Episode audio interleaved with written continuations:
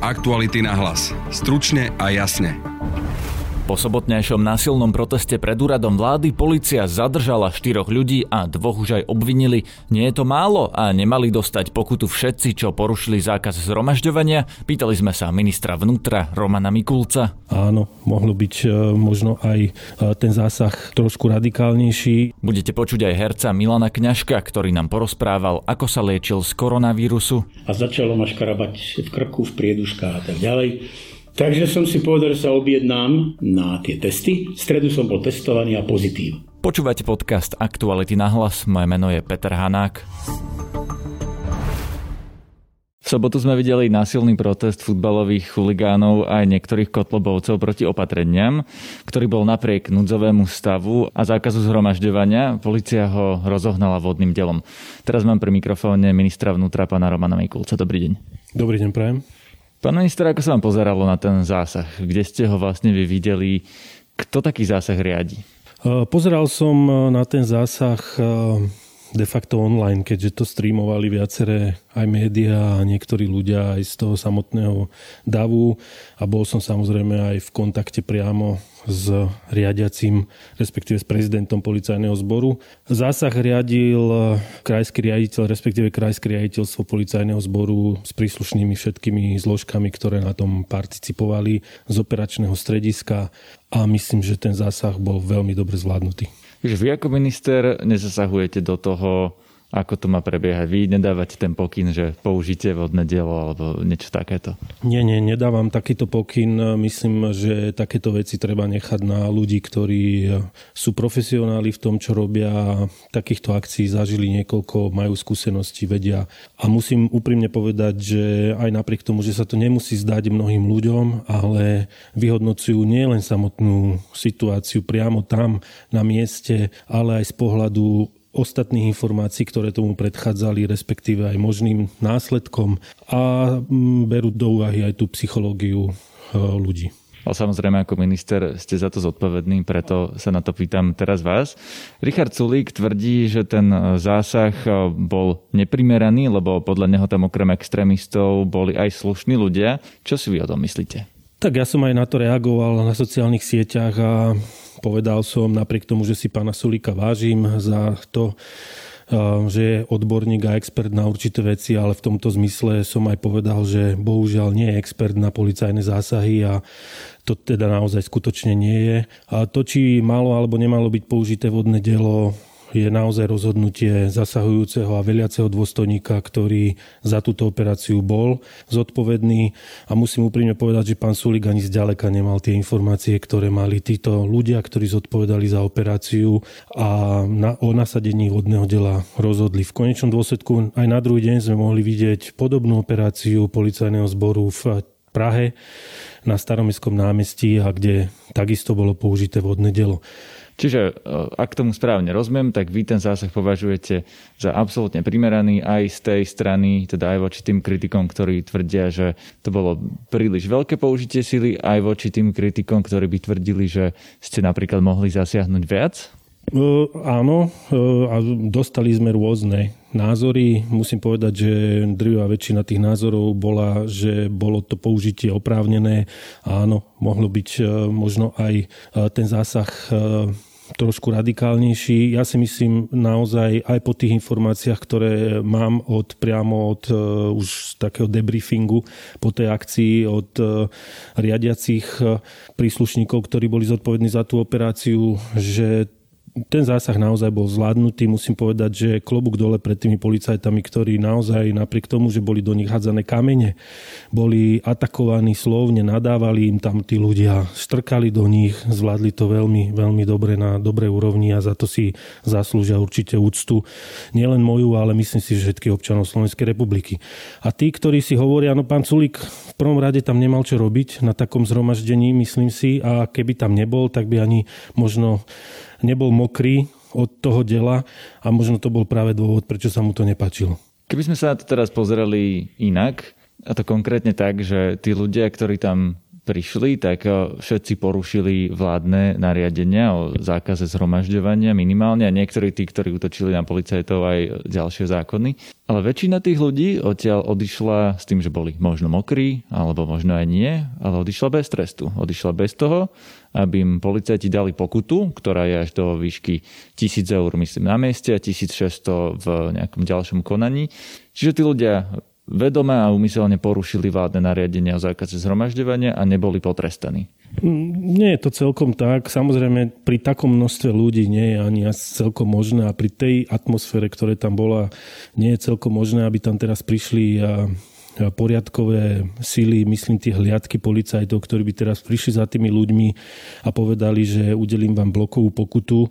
V takýchto akciách a pri takýchto veciach treba v prvom rade zohľadniť naozaj to, čo policajný zbor má plniť a to sú ochrana života, zdravia a majetku a potom sú tie ďalšie veci prvom rade a prioritne išlo o to upokojiť tú situáciu, pretože treba si uvedomiť, ak tam boli slušní ľudia, tak ja sa pýtam, ktorý slušný človek ide na zhromaždenie, keď vie, že je zákaz zhromaždenia, ktorý slušný človek ide na zhromaždenie, ktoré organizuje fašistická strana a ultra nejaká pravicová, pravicové zoskupenia, ultras, fanúšikovia futbal, ktorí tam naozaj išli a, a to sa potvrdilo, keďže im boli odobraté niektoré zbranie, boxery, palice a rôzne ďalšie veci. Oni tam nešli prejaviť nejakú svoju nespokojnosť e, občiansku, oni sa tam išli byť. Čiže v prvom momente a naozaj prioritne išlo o to, aby sa táto situácia zvládla a tie ďalšie kroky budú následovať. Samozrejme, teraz e, je v ďalšej etape vyhodnocovanie rôznych záberov, ktoré policia má z daného zásahu, identifikácia osôb a tí budú aj potrestaní. Boli zadržané niektoré osoby, tie sú momentálne obvinené, pokiaľ mám správnu informáciu, takže policia koná. Koľko ľudí bolo zadržaných a koľko obvinených? Teda koľkým reálne hrozí nejaký postih? E, na mieste bolo zadržaných, myslím, boli zadržaní 4 osoby. Z toho myslím, dve osoby momentálne sú obvinené a ďalšie úkony prebiehajú, takže k tomu by som sa teraz momentálne nerad vyjadroval. Ak hovoríte, že boli zadržaní len štyria a hrozia sankcie vlastne teda len dvom zatiaľ a plus tých, ktorých identifikujete na videu, ale keďže väčšina z nich boli maskovaní, tak asi väčšinu neidentifikujete. Nie je to signál, že policia nevie nič urobiť proti davu ľudí, ktorí sa takým spôsobom zhromaždia? Lebo vy ste to teraz povedali, že neviete, či je úplne možné, aby proti toľkým ľuďom zasiahli. Či to nie, sa to nedá čítať od vás ako signál, že keď sa vás zhromaždí veľa a všetci sa budete maskovať, tak vlastne môžete robiť, môžete porušovať opatrenia, koľko chcete. E, sam, nie je to tak, že mm, keď sa zhromaždíte a dáte si... E, viete, v prvom rade je to o tých ľuďoch. Naozaj tí ultras tam prišli kvôli tomu, aby sa bili Taktika toho policajného zásahu bola plne v kompetencii krajského riaditeľstva a nemyslím si, že je to o tom. A naozaj mm, v prvom rade išlo o to, aby sa upokojila tá situácia. Ste videli aj sami na tom zásahu a to isté bolo aj v tej Prahe. No mm, tiež tam e, nezobrali do, do, alebo nezadržali e, plný počet tých ľudí, ktorí sa tam zúčastnili. Jednoducho to nie je asi celkom možné, ale ako som už povedal, e, tie úkony prebiehajú a a budú prebiehať a policia má ďalšie možnosti na to, aby tieto záležitosti vyriešila aj v nasledujúcom období. Ak sa to stane na budúce, že spravia ešte jeden takýto protest, čo sa stane? No budeme pripravení. Budeme... Stane sa to isté? Teda majú počítať s vodným dielom? Alebo majú počítať napríklad s tým aj, že tí, čo tam prídu porušiť opatrenia, dostanú pokutu? E, budeme a využijeme všetky prostriedky, síly a prostriedky, ktoré policajný zbor má v zákonnom a, a zákonom povolenej e, forme a to, čo nám zákon samozrejme umožňuje a sme na to pripravení. Toto vyzerá tak, že je to skupina ľudí, ktorá kašla na pravidlá. Ako sa s nimi vysporiadate napríklad pri tom celoplošnom testovaní? Ako budete vedieť kontrolovať situáciu pri celoplošnom testovaní pri 100 tisícoch až miliónoch ľudí, keď je to vlastne ťažké, aj keď sa ich zhromaždí pár stoviek. Ako budeme vedieť kontrolovať ľudí, ktorí by sa zhromaždili alebo ktorí by neprišli na to testovanie? Nie celkom som... Ktorí by ho napríklad chceli narušiť. Tak budeme na to pripravení. Preto bude policia aktívne participovať na tom testovaní a budeme samozrejme aktívnou súčasťou práve preto, aby sme kontrolovali verejný poriadok. Viete, ale ono to je presne o tom, ako sú rôzne povinnosti, ako je napríklad červená na semafore. Je to povinnosť, kedy má človek zastaviť na červenú a nie prejsť. 90% ľudí túto povinnosť dodrží, no sú takí, ktorí ju nedodržia a nie vždy aktuálne v tom danom momente tam je policajt, že to nie je reálne, aby mohol takéto porušenie povinnosti potrestať. No ale sú takí, ktorí potom sú potrestaní ex, na základe potom, keď sa to udeje, pretože tá policia samozrejme má iné možnosti. Sú to keď to oznámia ľudia. Čiže, alebo je to na základe nejakých kamerových záznamov a tak ďalej a tak ďalej. Čiže tu aj si treba uvedomiť, že v tomto nie je policia je osamotená a nemala by byť. Ale v tomto by sa mali občania Slovenskej republiky takisto aktívne zapojiť a uvedomiť si, o čo týmto ľuďom ide. Im nešlo o to, aby prejavili nejakým spôsobom naozaj svoju občianskú nespokojnosť alebo vyjadrili konkrétne to, čo im vadí. Išli sa tam byť Neboli, neváhali tí ľudia dokonca použiť vlastné deti, ktoré vulgárne nadávali, ktoré vulgárne e, vyzývali niekoho, aby bol zabitý, tak e, myslím si, že o tomto si normálni a tí slušní ľudia e, urobia svoj vlastný obraz. Ako to bude vyzerať pri tom celoplošnom testovaní? Aká bude úloha policie? Úloha policie bude, ako som už spomenul, aktívne participovať na tom celom. Poskytneme síly a prostriedky, ktoré na to budú vyčlenené v prvom rade na dodržiavanie a dohľadanie dodržiavanie verejného poriadku a samozrejme aj asistenčné služby, ktoré sú s tým spojené podobne ako je to pri voľbách. Bol poverený prípravou celej tej operácie ministerstvo obrany, my sme od začiatku aktívne zapojení. Sú tam ľudia z ministerstva vnútra, z policajného zboru, z hasičského záchranného zboru, keďže všetky zložky ministerstva vnútra budú veľmi aktívne participovať na tejto operácii. Čiže ale nebude to povinné, čiže nedá sa asi predstaviť, že policajti napríklad dovedú niekoho na testovanie to myslím, že takouto cestou nepôjdeme. Ja naozaj týmto spôsobom vyzývam ľudí, aby si uvedomili, že situácia na Slovensku, čo sa týka pandémie, je ešte momentálne v štádiu, kedy ak sa nám podarí aj v spolupráci s občanmi, s tými, ktorí si uvedomujú zodpovednosť, e, podarí vykonať aj toto celoplošné testovanie, aby sme zistili naozaj tých super šíriteľov alebo tých, ktorí naozaj sú pozitívni, sú nakazení a ktorí majú možnosť a tendenciu nakaziť tých druhých a stiahnuť ich e, trošku do karantény, tak myslím, že by sa nám spoločne malo podariť tú krivku zastaviť. Čím skôr sa to podarí, tým skôr budeme môcť normálne zase fungovať e, možno aj uvoľňovať potom tie opatrenia, ak tá krivka klesne. Ale ak tí ľudia to budú brať tak, že jednoducho nechcú sa dať testovať alebo nechcú na tom participovať, tak e, potom možno nič nezostane, iba lockdown, tak ako to urobili niektoré iné krajiny. A treba sa pozrieť, stačí len do susedného Česka, akým spôsobom sa to vyvíja tam. Aktuality na hlas. Stručne a jasne. Herec Milan Kňažko má za sebou ťažší priebeh ochorenia COVID-19. Tu je časť jeho odpovedí z rozhovoru, ktorý si môžete celý prečítať na webe Aktuality.sk. Čo pocit, ako e, takýto pocit, že proste že sa už nemôžete nadýchnuť. Ale musíte, lebo ten kašel sa dá ťažko zastaviť a nič nevykašlete. A je to bolesti, hlavne bolí hruď, čiže to bolia tie plúca. Ja nie som žiadny bolesti, žiadna krehotinka, som absolvoval veľmi ťažkú operáciu, kolena obidva naraz a podobne, 3,5 hodiny a 8 týždňov rekonvalescencie, takže ja viem, čo je bolesť, čo je choroba. Toto bolo niečo iné a tú zákernosť ja ju teda inštinktívne cítim, ale podrobnejšie odbornejšie to vie vysvetliť pán profesor Krčmery. Ja som mal teraz tie dátumy si nepamätám, ale myslím, že to bolo 9, 10, 11, 12, to znamená, mal, by to byť e, sobota, nedela, pondelok.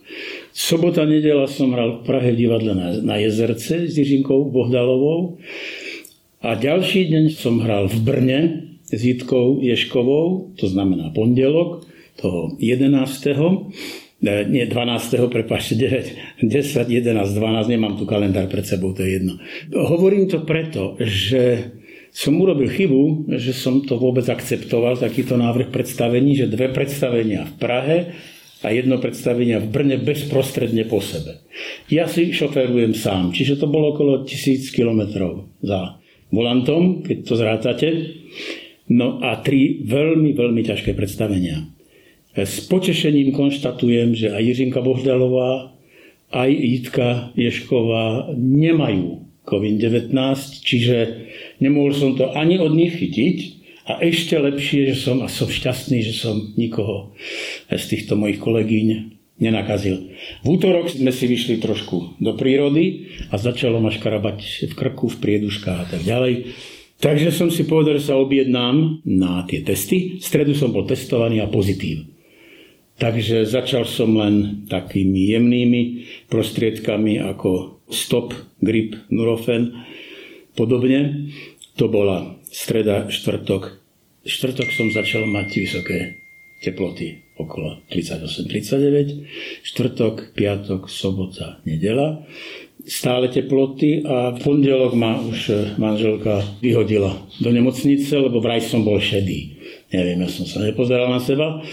No a tam som v nemocnici som bol 11 dní, teploty pominuli, zápal plúc sa vyvinul, trikrát mi robili rozbor krvi, ten sa vyvíjal najprv dosť vysoko, potom sa znížil a keď už bol taký nízky a nemal som teploty, pustili ma domov. Zápal plúc zostal. Aj hlas sa ešte nevrátil, ani sila sa mi celkom nevrátila, ale ja som presvedčený, že mladý organizmus sa spamätá rýchlo. Toľko Čiže neviem, kde som sa nakazil. Mohlo to byť niekde na pumpe. Objednával som si pizzu na hotel v Prahe napríklad po predstavení, lebo sa mi nechcelo do reštaurácie o 10. večer. No. Mnohí sa ešte pozastavujú nad tým, že čo si to dovolujem, že ja som hral bez rúška. No, taká bola zákonná norma. Ono to nedáva celkom zmysel. Viete, že hráte bez rúška na javisku, ste od seba pol metra a sú často expresívne tie scény, takže nepochybne tam prichádza k tomu kontaktu vírovému, ak nejaký je. A diváci sedia v rúškach. Nedáva to veľmi zmysel, však no ale takto, aby vôbec mohli divadla fungovať, lebo mnoho divadiel a mnoho hercov žije iba z toho. Takže takto to bolo skrátka. No. Neviem, kde som sa nakazil, je to úplne zbytočné pátrať, lebo by som sa toho nedopátral. Bola aj manželka na testoch, syn, jeho manželka, vnúk, všetci sú negatív, iba ja som bol pozitív. Z nemocnici ma pustili. V piatok mesiac mám rekonvalescenciu. Na dnešnom podcaste sa podielali Tatiana Škultétiová a Matej Ohrablo. Ak ste sa v počúvaní dostali až sem, pravdepodobne patríte medzi fanúšikov nášho podcastu a práve medzi takými teraz hľadáme stážistu alebo stážistku na oddelenie podcastov, najlepšie technicky zdatného študenta žurnalistiky alebo aj iných odborov, schopného kriticky rozmýšľať a rýchlo sa učiť nové veci. V prípade záujmu prosím pošlite minútovú nahrávku svojho hlasu, v ktorej nám poviete, kto ste, čomu sa venujete a aké máte skúsenosti na mailovú adresu peter.hanák aktuality.sk. Aktuality na hlas. Stručne a jasne.